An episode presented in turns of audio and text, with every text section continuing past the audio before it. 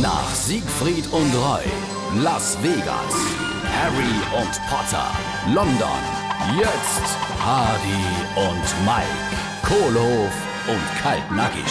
Also es ist doch wirklich verblüffend, dass doch immer alles noch sehr Gutes hat. Na guck mal, selbst so eine Pandemie da. Was bitteschön hat die denn Gutes? Ja, guck doch mal in den Spiegel. Ich mein, du hast dich zum richtigen Künstler entwickelt. Ha? Die, die Frisur, wie der Thomas Gottschalk mit Beethoven war, direkt gehe. Das ist eine richtige Showfrisur, gibt das da, ha? Du, ich habe die Woche noch, als ich in den Spiegel geguckt habe, gedacht, wenn das so weitergeht, habe ich eine Frisur wie der Koch, wie der Alexander Kunz.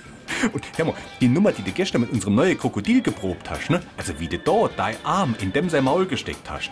Und wie du dem dann so lang auf die Auge gekloppt hast, bis es der Arm völlig unversehrt wieder freigeb hat. Also hoch beeindruckend. Naja, du hättest du dich das nicht trauen. Nee, für nix auf der Welt. Nix? Nee. Komm, äh, für 50 Euro? nee. Nix da? Äh, Nee. Da- da- 100 Euro? Nein. nix. 500? Nee, ja.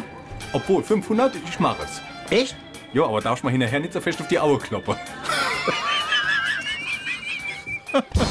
Hardy und Mike. Kohlof und Kaltnackig. Gibt's auch als SR3 Podcast.